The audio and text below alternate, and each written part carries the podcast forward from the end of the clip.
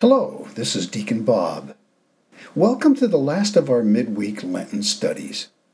As we begin looking forward to the events of Palm Sunday and then Holy Week, we conclude by looking back at the ultimate power play between the Jewish leaders, the Roman governor Pontius Pilate, and Jesus, as we observe from Matthew 27 the hands of self preservation.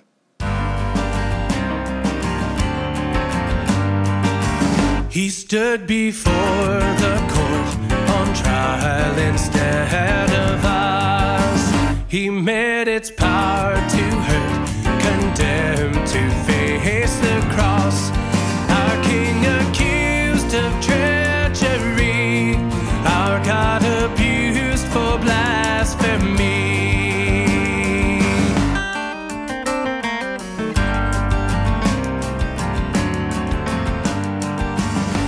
Grace, mercy, and peace to you from God our Father and our Lord and Savior Jesus Christ. Amen.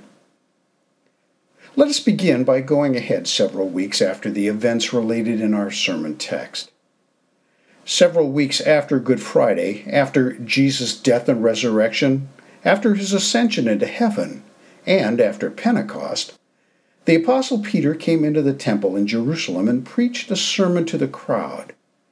In his sermon, Peter said these words The God of Abraham, the God of Isaac, and the God of Jacob, the God of our fathers, glorified his servant Jesus, whom you delivered and denied in the presence of Pilate, when he had decided to release him. That's from Acts 3:13. It was not the main theme or even a major point in Peter's sermon that day. But these words make us stop and take notice. Peter and John were on their way to the temple to pray when they were stopped by a man who had been lame from birth. He was looking for money, but Peter gave him something much better. In the name of Jesus, he commanded the man to walk. And when the lame man got up to his feet, he did more than just walk. He could not stop running and jumping and praising God. All of this commotion got people's attention, and a crowd came together outside the temple in Solomon's colonnade. Peter addressed them, and as he spoke, it did not take long for him to start accusing them. He said, You are guilty of killing the one who made this miracle possible. You disowned Jesus. You abandoned Jesus. You handed Jesus over to Pilate to be crucified, though he had decided to let him go. Now, were you ever aware of that? Are you surprised, even shocked, that Peter would say something like that? You didn't hear wrong. Peter's testimony could not be clearer. Pilate had decided in his mind to release Jesus. If you are familiar with the events surrounding Jesus' passion, then you were well acquainted with Pontius Pilate. We will soon see that Pilate did many different things on Good Friday, but there is one thing he did not do. He failed to do the very thing he had decided to do. Instead of letting Jesus go, he let the enemies of Jesus have their way. And Pilate will be forever remembered as the man who sentenced the author of life to death. So, what happened? What made Pilate change his mind? Where did he go wrong, and what can we learn from his tragic story so that we do not go down the same path? Now, we could psychoanalyze his actions from today until the second coming, but we would never be more than guessing about what Pilate was thinking. Only God knows what was in his heart. But we can read and review and learn from the Bible's spirit inspired words. All four Gospels share details about the interaction between the king of the Jews and the governor of Judea. But only Matthew mentions something that Pilate did before he handed Jesus over to be crucified. To protect his position, to claim his personal innocence, Pilate washed his hands, his hands of self preservation. What is so sad is that it did not have to end this way. In fact, Pilate had discovered a long list of reasons to release Jesus. When Pilate first met him, Jesus said nothing. The chief priest and elders were accusing him of anything and everything, but Jesus said nothing. He did not protest his own innocence. He did not plead for mercy. He did not say a single word in his own defense. And Pilate was amazed. Jesus did open up when the two men were alone, and the things he said made an even deeper impression on Pilate. My kingdom is not of this world. The reason I was born and came into the world is to testify to the truth. You would have no power over me if it were not given to you from above. That's all from John chapter 18 and 19. No one spoke to the Roman governor like that. Come to think of it, no normal person ever spoke like that. And Pilate was beginning to realize that this man was no ordinary human being. If Pilate found those statements a bit unsettling, imagine how he felt when he received that message from his wife. She could not wait for him to come home. She did not need anyone to interpret her dream because the meaning was clear. Do not get involved with that man. Do not have anything to do with that righteous man. And if he did, he would regret it. Pilate was no dummy. Pilate did not get to his lofty position by being naive or easy to manipulate. He could see what the Jewish leaders were trying to do. He knew that they were jealous of what Jesus had become and Pilate was convinced, and we know this because he said it more than once, that Jesus was no criminal. After weighing all the testimony, after examining all of the evidence, it should have been an open and shut case. Pilate should have set Jesus free on the merits and sent the Jewish leaders on back to their homes, but he did not. Pilate wanted to duck this political hot potato, so he tried to pass the buck. First, he told the chief priests to judge Jesus according to their own laws. That did not work because the remedy they sought could only be granted by Pilate himself. Next, he sent Jesus to Herod, hoping that a Jewish court would handle the case. That failed to work as well. Pilate was running out of options, at least any options that would allow him to protect the innocent and preserve his position at the same time. His last and best chance was a Passover custom to release a prisoner chosen by the people.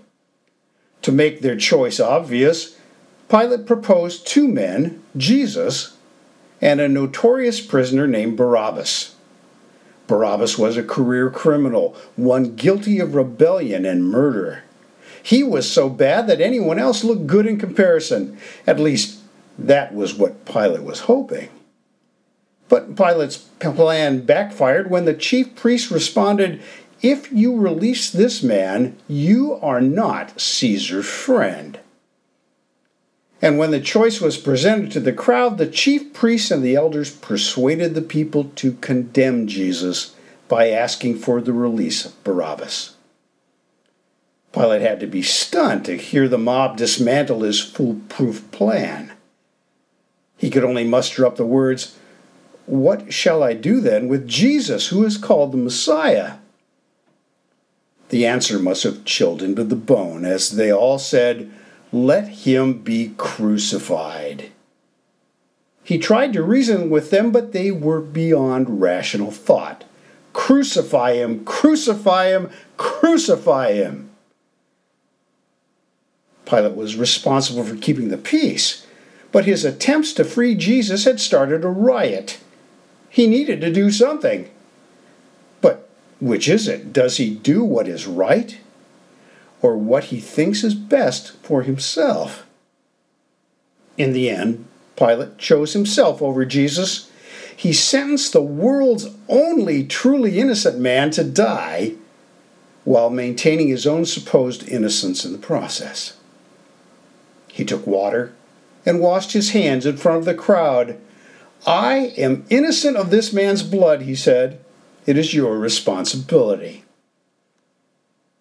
Pilate was the law of the land. Pilate was the only person who could authorize Jesus' execution. In spite of his claims to the contrary, Pilate was responsible, and history has held him responsible. Almost 2,000 years later, our creeds still confess that Jesus suffered and was crucified under Pontius Pilate. And no amount of water or ritual washings will ever make those guilty hands clean. It was bad enough that Pilate condemned an innocent man. What made his actions even worse was that he condemned the sinless Son of God. Now, Pilate was no Christian, he was a pagan, and his actions proved that protecting his power and authority was more important to him than anything else. In the final analysis, this unbeliever acted like an unbeliever. We should never be surprised by that. In fact, we should probably expect it. What is surprising and much more troubling is when people who know better, people who know Jesus, people who call themselves Christians, follow Pilate's example. In the safety of the sanctuary, surrounded by the saints, it is so easy to sing God's praises. But out in the world, it's quite a different story when I'm with my coworkers or my classmates or my friends. Not all of them are Christians, and some of them can be pretty outspoken. They are eager to question what I believe and to ridicule me for what I hold to be true. When you or I fall into such situations, we know that we should say something. But how often have we said nothing? Sure, after the opportunity is passed, when we have time to think about it, when we're feeling guilty about it, we might try to come up with excuses for our silence.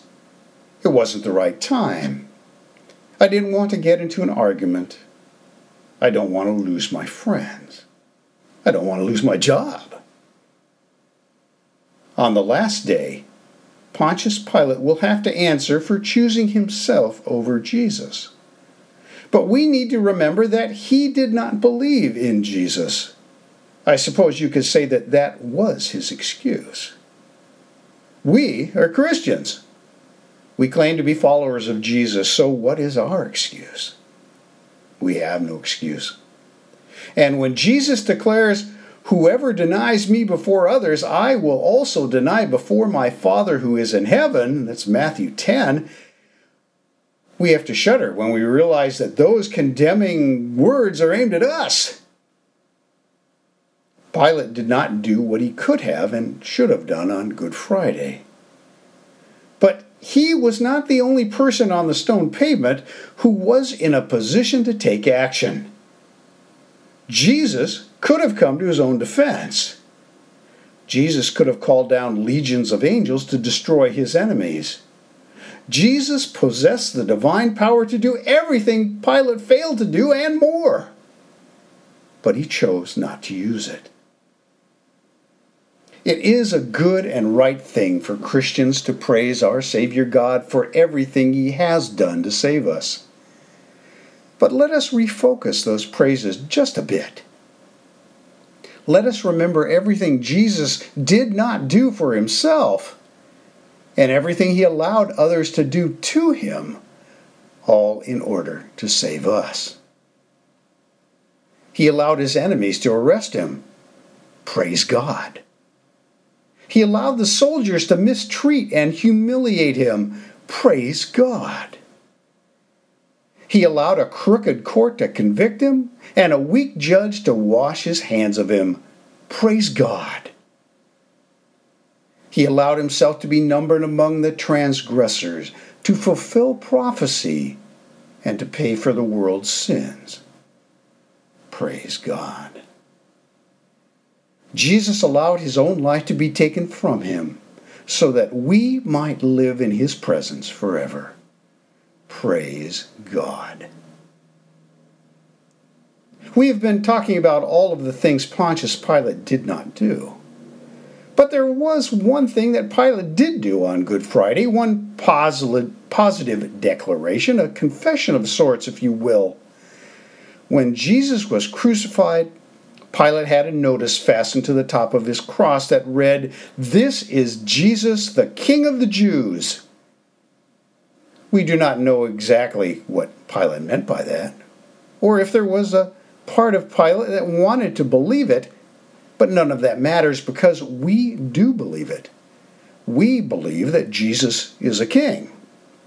We believe that Jesus is our king. Our king's rule extends all around the world. And yet his kingdom is not of this world. His rule is primarily spiritual. He has claimed us to be his own through the washing of rebirth. He rules in our hearts through the faith he created on the day of our baptism.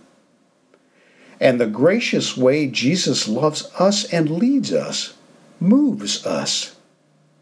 As his humble, grateful subjects, we want to follow him.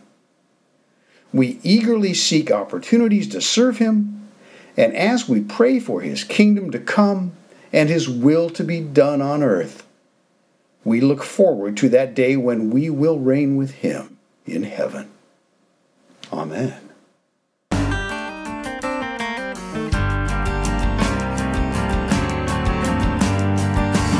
The sentence must be passed, the unknown prisoner killed. The price is paid at last, the law of God fulfilled. He takes our blame, accuser's claim is wiped away.